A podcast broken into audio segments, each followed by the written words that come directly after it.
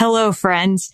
If you're hearing this intro, that means that I have now had a baby, which is very, very exciting.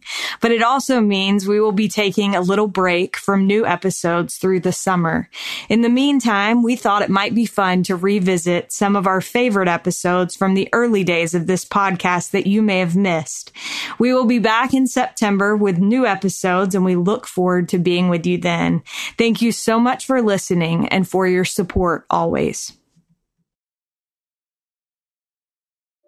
A few months ago, I read these words penned by Adam Miller. Something changes when you are in love. It's not just that a new person is added to your life, one person among many.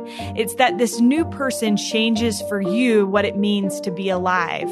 Life is no longer just lived. Now life is lived in love. You may keep the same job, have the same friends, and eat the same food, but something basic about why you do these things or even how you do them will have changed. In love, life as a whole feels different. You see what you didn't used to see, you hear what you didn't used to hear, you care for things you'd ignored. You become capable of doing things that last week you weren't able to do. Life in Christ is like this. In Christ, the way I live, my manner of living is changed from the inside out. Like being in love, living in Christ changes what it means to be alive. As soon as I read this quote, I was immediately intrigued and ended up devouring the book the quote came from. In the book, An Early Resurrection, Adam Miller introduces readers to a way of living that I believe, if adopted, could change our lives. Adam S. Miller is a professor of philosophy at Collin College in McKinney, Texas. He earned a bachelor's degree in comparative literature from Brigham Young University and a master's and PhD in philosophy from Villanova University. He and his wife, Gwen Miller, have three children, and he is the author of many books, including Letters to a Young Mormon, Future Mormon, Essays in Mormon Theology, Grace is Not God's Backup Plan, and The Gospel According to David Foster Wallace. This is All In, an LDS Living podcast where we ask the question what does it really mean to be all in the gospel of Jesus Christ? I'm Morgan Jones, and I am honored to have Adam Miller on the line with me today. Adam, welcome. My pleasure. Thanks for inviting me.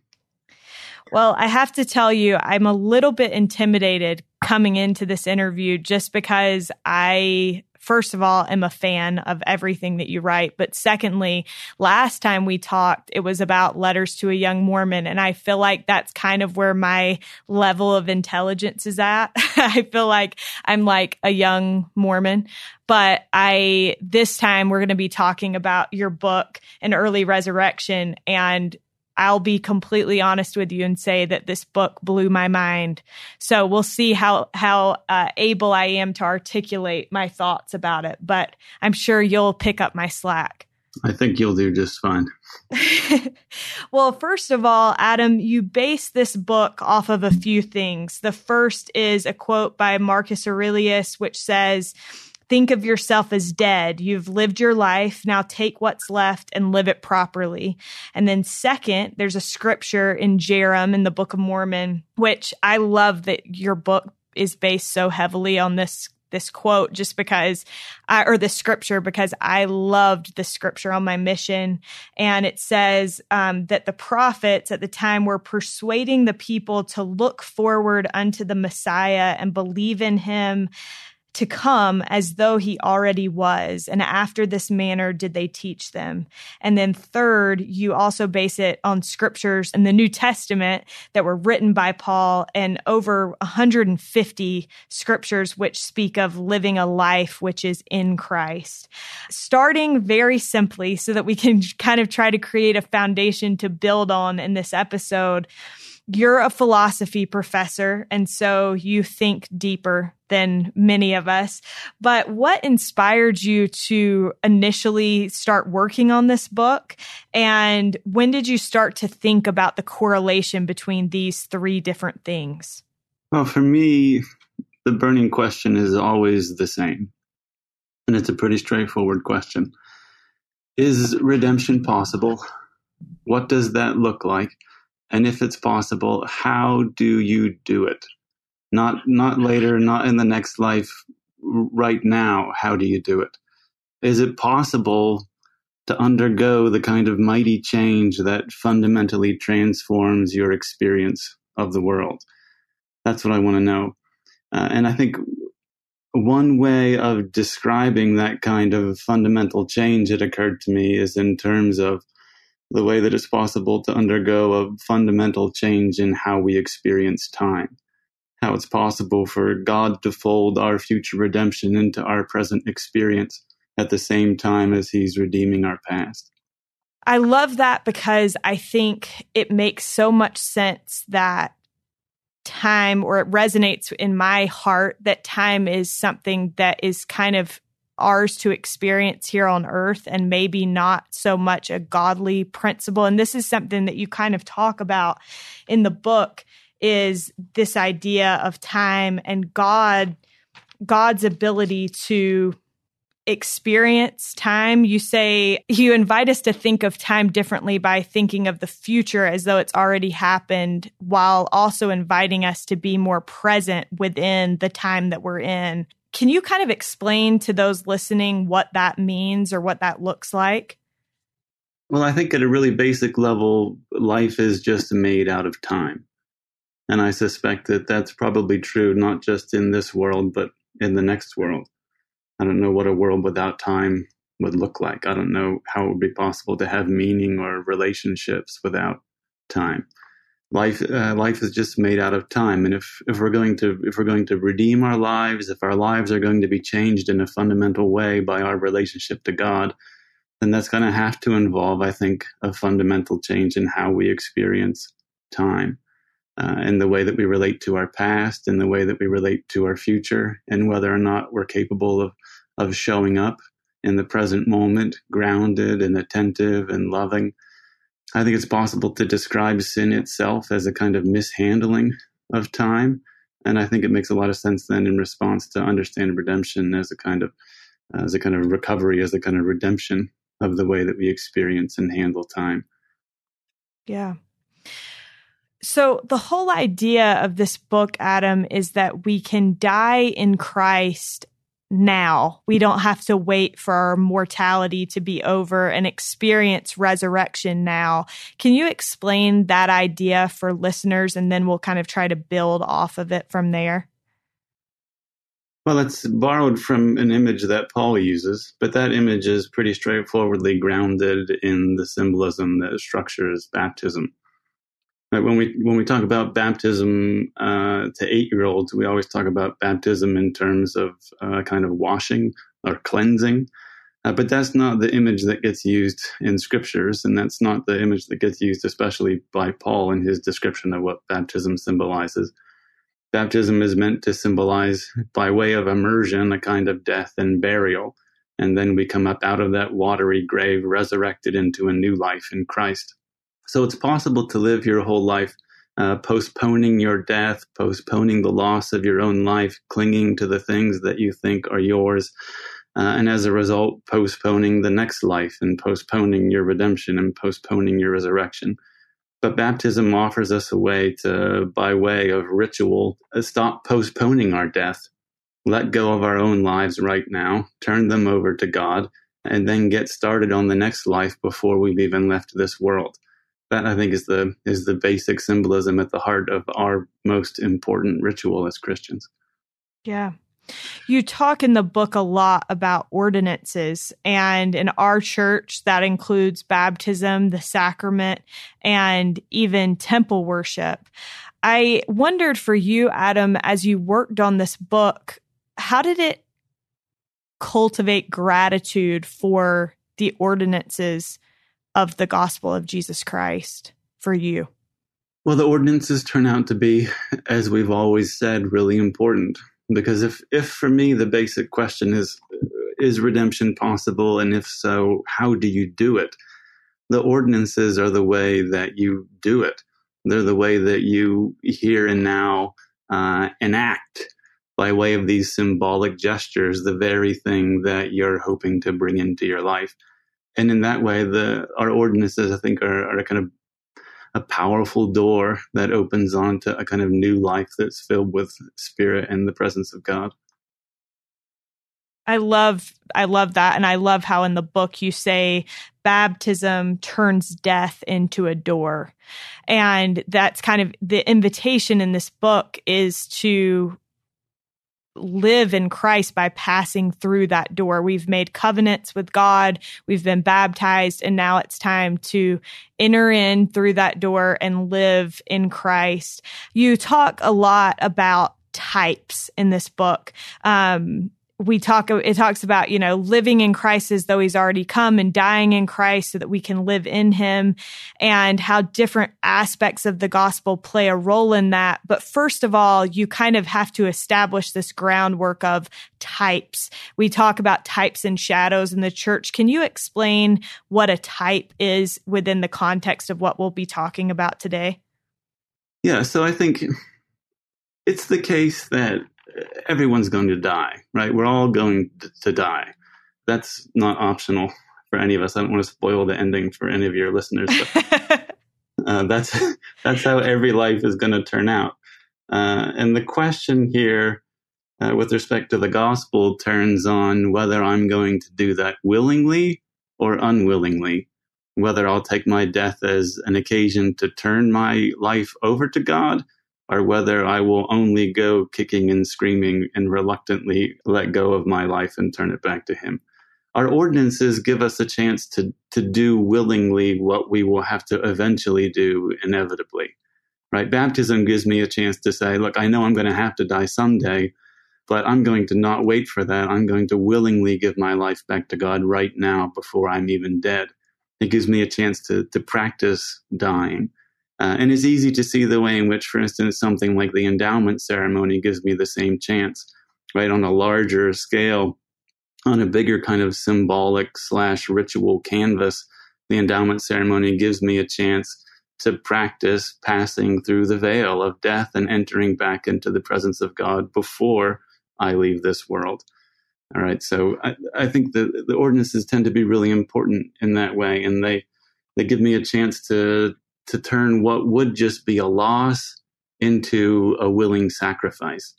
And it's that business of turning our inevitable losses into willing sacrifices that I think is at the heart of what it means to be a disciple of Jesus Christ. Now, the ordinances turn out to be an important part of this because they function, uh, as Paul says, or as the Book of Mormon describes it sometimes, they function as types. And types are a, a special kind of symbol that allow things that are absent temporally, right? That, that allow an absent future, for instance, to show up in the present moment. As you indicated, the Book of Mormon often describes types as uh, shadows of things to come, right? As kind of symbols that represent in the present something that hasn't actually happened yet, but that allow us in the present to have a kind of relationship to the future nonetheless. And so uh, our ordinances, the symbols involved in those ordinances, they functions as ty- they function as types that allow Jesus Christ, or at least a shadow of His presence, to show up here and now in the present moment and kick off our redemption instead of having to wait for the next life and the next world for those things to begin to take hold. Yeah, it's kind of this idea of doing it on your terms and and I think that there is something to be said for turning our lives over to God right now because we want to. And that changes the way that we live. It changes the joy that we experience. And that's kind of what I loved about this book because sometimes I feel like as members of the church, we get caught up in the things that we're supposed to do and we lose sight of the joy of living in Christ. And so I kind of want to dig into this idea of living in Christ. In the Book of Mormon, we find the Nephites rejoicing and living in Christ and finding happiness in his coming, even though he hadn't come yet. In terms of the application of this to us, you write in this book, the temptation is to think that Christ does not belong in the present, but a past or future Christ is not enough. To be Christian, I have to learn how to share my life with Christ in the present. Adam, how does living as though Christ has already come change the way we live our lives on a day to day basis? Well, it it prevents us from postponing the kind of joy that we thought we were only going to get later on. Right? If you and I have a responsibility as disciples of Christ, uh, if we have a job, our job is to experience joy in Christ. That's the job, right? It's not as if it's not as if there's these all there are all these other things that we're supposed to do and that if we do all those other things, then maybe eventually someday we'll get to experience joy in Christ. No, the job itself is to experience joy in Christ. The trick is to recognize the way that that joy is something that arrives only when I stop living my life for me and let it end and turn it over to Him. And when I let my own life end early, or as you as you quoted Marcus Aurelius earlier, right? If I if I'm willing to think of myself as dead and then take what's left of my life and live it properly, live it as something that belongs to God rather than to me, then all of the things that I end up doing in the time that remains in my life, I end up doing them for the sake of themselves. All the things that used to just be means to an end, all the things that were a kind of slog and a chore that I had to get through in order to finally get the reward that I was hoping would arrive uh, finally in the end, they become things that are worth doing just for their own sakes. And I learn how to love doing them for the sake of themselves. And it's when we learn how to love other people and serve other people and keep the commandments, not for the sake of a reward, but for the sake of themselves, that we find right now the joy in them that we were looking for eventually as a reward the joy it turns out that we're looking for can't be given as a reward. It's not a thing that shows up because you did X, Y, or Z. It's a thing that shows up in your doing of X, Y, or Z, and in doing them in a way that manifests the fact that you love them for their own sake, not just because you hope they can get you someplace else. So this is quite it's a quite liberating experience, I think, to find your relationship to love and service and the commandments to be about joy and to find them to find them to be things that you do because you love them or at least try to do because you love them not because they're kind of chore you have to manage to get through to, to arrive someplace else. Yeah. I want to give people a little taste of first of all just because i think the way that you articulate things is amazing but just to give people a little taste of kind of what we're talking about here. In the book you talk about being full of love and that when we're full of love, you die while you're still alive. And you write, to love, I have to be willing to die. I have to be willing to let go of my life and give myself to caring for the lives of others and then to continually live in love. I have to be willing to die every day, every hour in ways that are big and small again and again. I yield on the freeway. I bite my tongue when I want to criticize. I put down what I'm doing and read to my kids. I stay up late and finish the dishes. I get up early and drive my daughter to seminary. I grade the next paper. I put on my running shoes. I exhale. I surrender my life crucified with Christ. I practice surrendering all day long until my days are filled with the rest of the Lord. I practice dying as a way of life and I keep practicing until I find the kind of rest that comes only from living my life in the form of a thousand daily deaths. And so this is something that it's almost parts of this book reminded me of we've had several episodes recently of this podcast about mindfulness and of intentionally practicing and it seems to me like this effort to die and live in Christ and to experience this early resurrection requires a certain amount of mindfulness and being present to the moment and then practicing continually dying in Christ. Would you agree with that, Adam? I would agree that I would agree with that entirely. Dying, dying is the key, right? Letting go of yourself and your own concerns. That's the key to loving other people. And as a practical matter, loving other people boils down to paying attention to them, to seeing them, to seeing what it is that they need, to forgetting yourself and being absorbed in caring for them and responding to uh, whatever it is that they need from you. And that's just a matter of attention in the end. It's just a matter of being mindful and paying attention. It's not, it, it's not complicated, but it is not easy. Yeah. I want to touch on this idea of kind of the interplay between love and law. And so, first of all, I want to make sure that we're on the same page as far as the definition of law as it pertains to this book. When you say law, Adam, are you referring to keeping the commandments or would you define that differently? Yeah, I think that's good. My way of talking about it in the book is largely grounded in Paul's letters. Uh, and Paul often uses the term law as just a kind of shorthand for the commandments in general. Okay. Can you speak to kind of what we see in terms of the interplay between those two things law, keeping the commandments, and love? As Paul describes it, and I think he's right about this, a basic problem at the heart of human experience has to do with how you and I relate to the law. Whether we treat the law as a guide to how to love or whether we treat the law as a means to attaining some end for ourselves, right? It's a question of whether or not the law is oriented toward us or whether it's oriented toward serving and loving other people. When the law is oriented toward uh, toward ourselves, toward judging ourselves, uh, what we do or don't deserve, or towards judging what other people do or don't deserve, then the law, as Paul describes it, ends up being a kind of trap it ends up being a kind of prison house, both for us and for the people that we're using the law to judge. But if in Christ we can learn to relate to the law not as our master, but as a servant of love's project, then the law gets liberated both from the work of being our master and we get liberated from the business of being slaves to the law.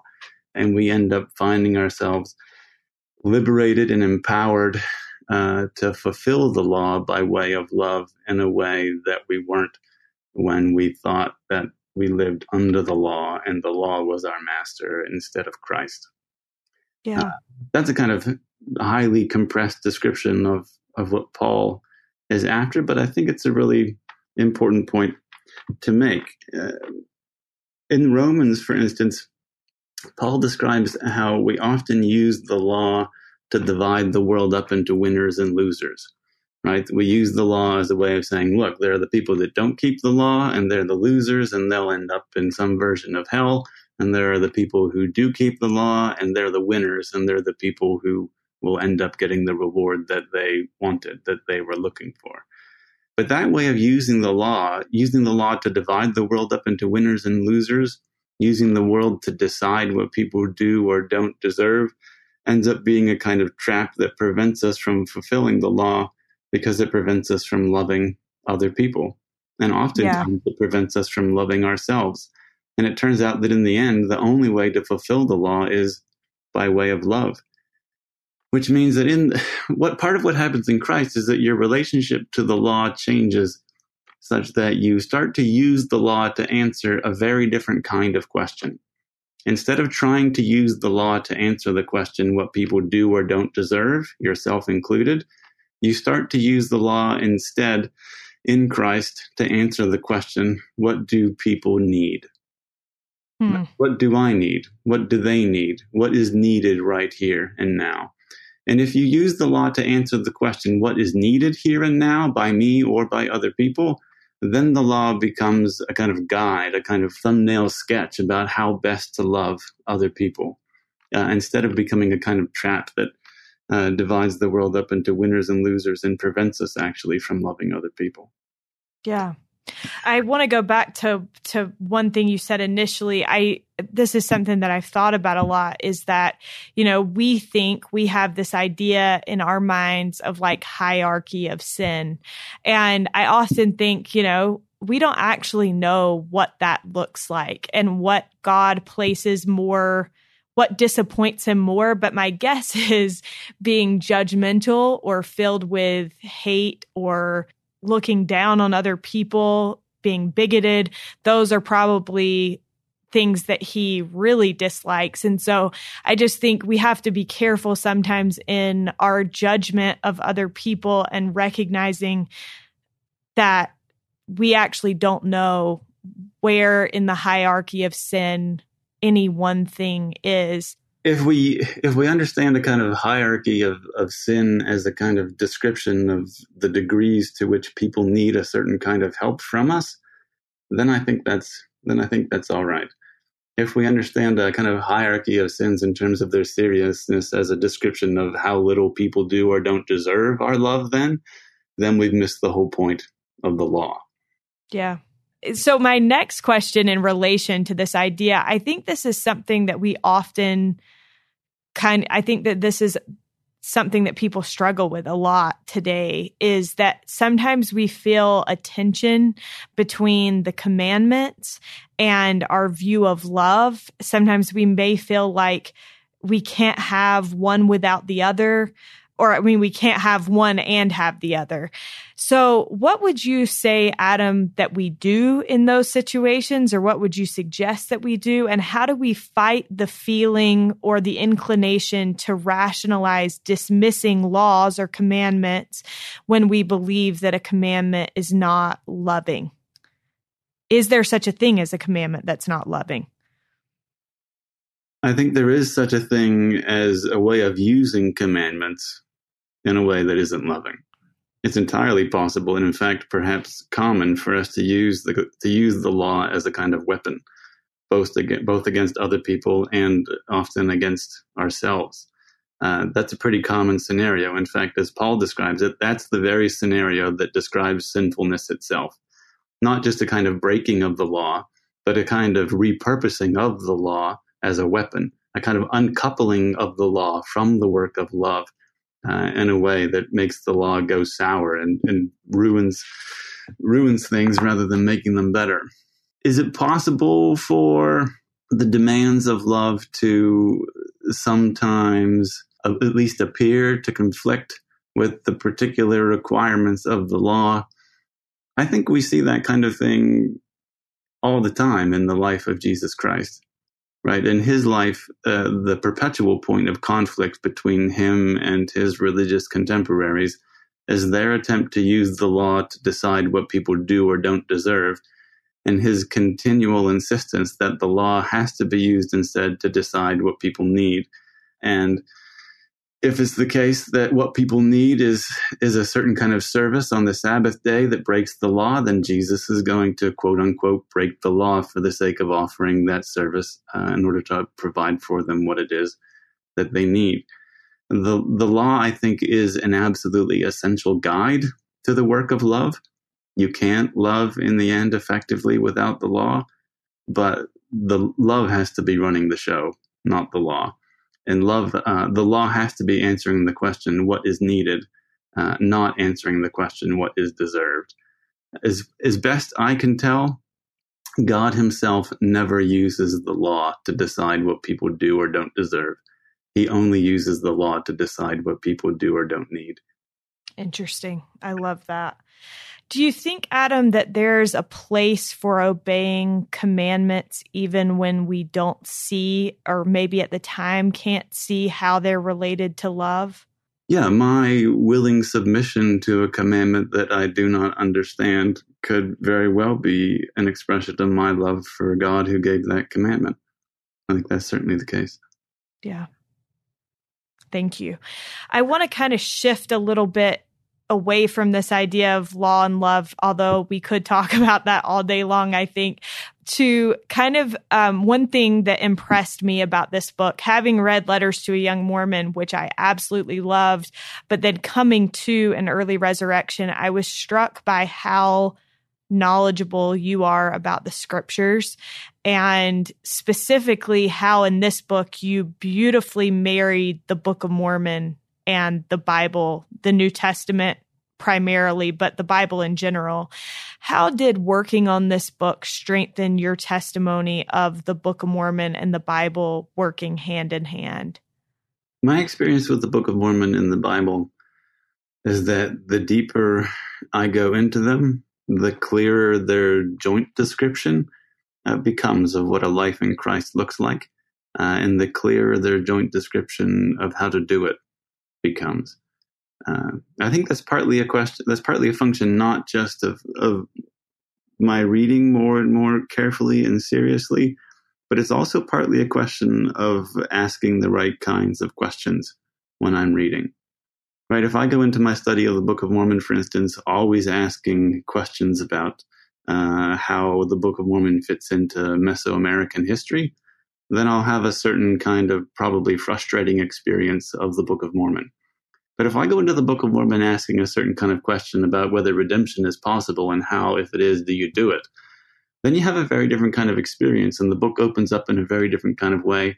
And I think it reveals a kind of um, convincing power that can show you what you're looking for and can simultaneously, as you pointed out, draw all kinds of uh, perhaps not obvious connections between the things that you were reading in the Book of Mormon and the things that you were reading in the Bible. Because you're not just reading them now at the level of, of the words or the images or even of the history, you're reading them now in terms of the kind of underlying power that they're both manifesting. And that power is a power that they share. Yeah. I was struck in reading this book.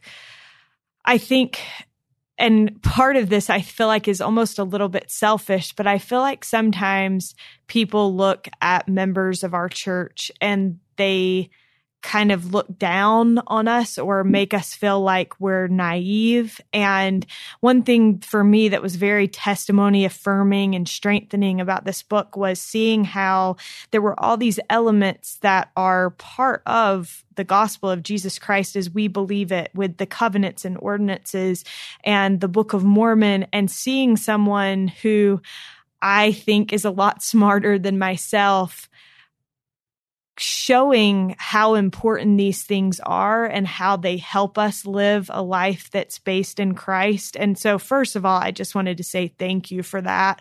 But secondly, Adam, why are you grateful as an academic, as someone who has studied philosophy?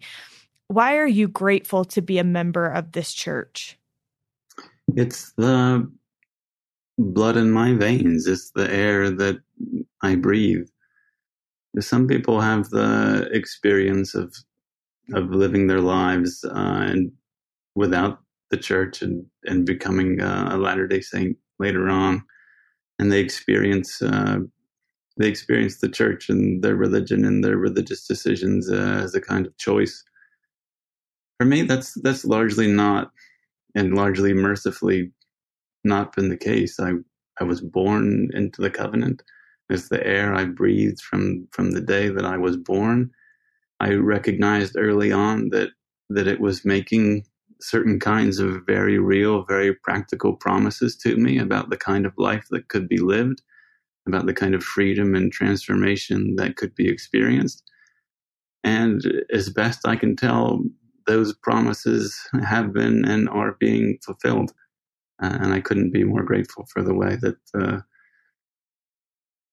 our church, our religion, our tradition has opened on to an experience of God. Thank you so much for sharing that.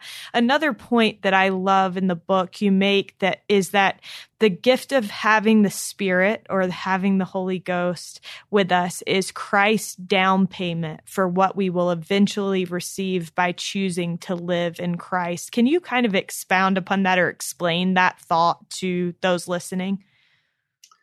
Uh, well, that's Paul's idea. That's from Second Corinthians chapter one. In fact, that's that's in the curriculum here for this. Come follow me this week, right? As you and I are talking, I don't when I don't know when people will listen to this.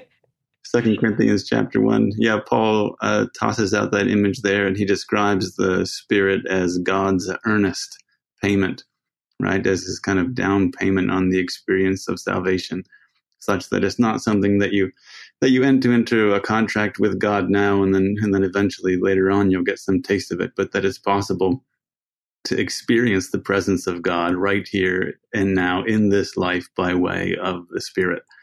Uh, that this that the, that the presence of the Spirit is the presence of God, and the presence of God is what defines eternal life. And to that degree, then it's possible to experience that future saved eternal life right here and now as we live in the present and experience the presence of the Spirit. That is such a beautiful description to me of, you know, God wouldn't want to leave us here with nothing. And He would want us to know how grateful He is for our decision to live in Christ. And so, naturally, to me, it makes sense that He would give us something now that we can feel and that aids us in our desire to live in in Christ. The most fascinating part of this book or, or, my favorite part of the book was this postscript in which you talk about the story of of Moby Dick and how coming to coming close to death made a difference in in the hero's life in that book. And I think that's something we see in even today. We we hear about people that have had near death experiences and how those change the way that people live their lives from that point on. But can you share with listeners how this idea of if we come come close to death if we turn our lives over how that relates to this idea of early resurrection I love Moby Dick. Have you have you read Moby Dick? I haven't. I haven't. And actually, it'd be great if you could kind of give a little bit of a synopsis for other fellow readers who have not read Moby Dick. I feel like I need to add it to my list.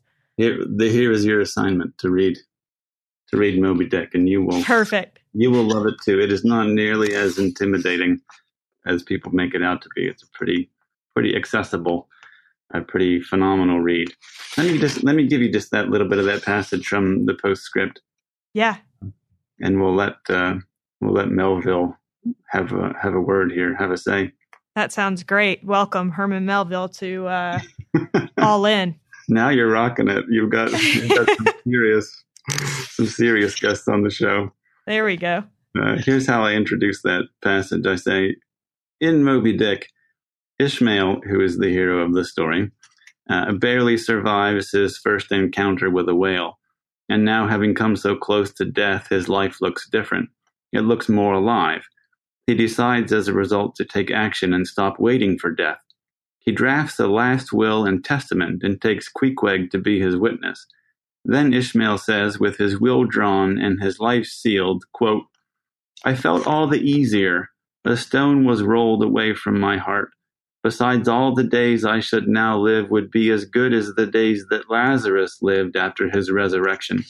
A supplementary clean gain of so many months or weeks as the case might be. I survived myself. My death and burial were locked up in my chest. I looked round me tranquilly and contentedly like a quiet ghost with a clean conscience, sitting inside the bars of a snug family vault. End quote. And I say, Ishmael preempts death, and he gets an early start on his next life. A stone rolls away from his heart. He sits like a quiet ghost with a clean conscience. He lives like Lazarus. He survives himself, and the time that remains is for him a clean supplementary gain, a grace. Alive in Christ, I survive myself. That's that's a pretty that's a pretty good, pretty clear, pretty powerful description, I think, of what what it looks like to live the gospel of Jesus Christ, not just in theory but in practice. Right. And I I love that description of in Christ I survive myself. I think that sometimes we can become so overwhelmed by this mortal experience and it does feel like we're just trying to survive and trying to survive our weaknesses and infirmities that we may face, but it's in Christ that we are able to do that. And I think that that's a really beautiful thought. I wanted to share one other part from this book and I wanted to see if you have any any final thoughts on this before we get to our last question. Toward the end of the book, you talk about how we have to hand our lives over to Christ, consecrate the whole of it, and that we have to do so while remaining alive and embedded in time. And so we touched earlier on this idea of time, and it's still something that is just so hard to wrap my head around. But then you write, In Christ, I'm dead. Whatever future remains is not mine, it's His. Whatever life is left to me is not mine, it's His. My talents, His. My money, His. My life, His. Everything He's given me, His. Even my time, yes, please, my time. In the temple, I promise to consecrate everything to God. Part of this promise is financial. I promise, for instance, to consecrate all my money, but in the end, the law of consecration isn't about money, it's about time. By working, I convert my time into money. Money is just time made. Oh man, I can't even say this word. Is it fungible? Yeah, fungible. Okay. Okay. Made fungible. In the end, the only thing I have to give is my time. If I cling to it, time will ruin me. If I think of my time as my own, then even unchosen obligation will feel like theft. Every call to give my time will feel like I'm being robbed of what ought to have been mine. I'll roll out of bed in the morning expecting to do as I please instead of looking to serve. Occasions for care will look like failures to succeed. Quiet moments will look like boredom. Ordinary work will look like a waste of time. The only way to be saved from this ruin is to return this time to Christ. The only way to care care for time is to give it away. And so, as we talk, kind of coming full circle in this conversation about this idea of, you know, living an early resurrection, being present in the time that we have by caring for others and extending love, and then consecrating our time and giving it to Christ. What does all of this teach us, Adam, about time? I think it teaches us that the experience of being liberated from a ordinary experience of time is a pretty common thing that everybody is familiar with. Right? This experience of of of a new life in Christ, of an early resurrection, is the kind of thing that shows up every day in our ordinary circumstances when for moments at a time or minutes at a time or hours at a time, we forget ourselves and we lose track of time.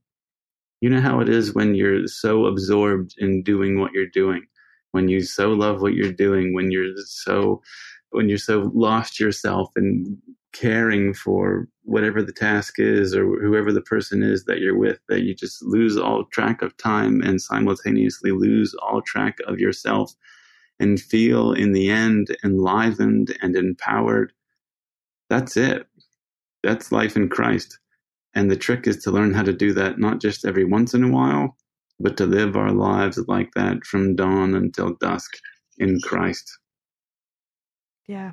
I think that's the thing that I loved the most, Adam, about this book is that I think that it kind of resonated with me in a way that very few things have, just because I think I've always felt so much joy as a result of trying to just be used by God, trying to turn my life over to Him. And I definitely am not perfect at it. And there are plenty of aspects of my life that I could do a better job of giving to him and and dying each day but i do you think that there is so much happiness and joy to be had in that. And I think you did a beautiful job of capturing the essence of that. For you, how does living in this way, just in your personal life, bring you joy?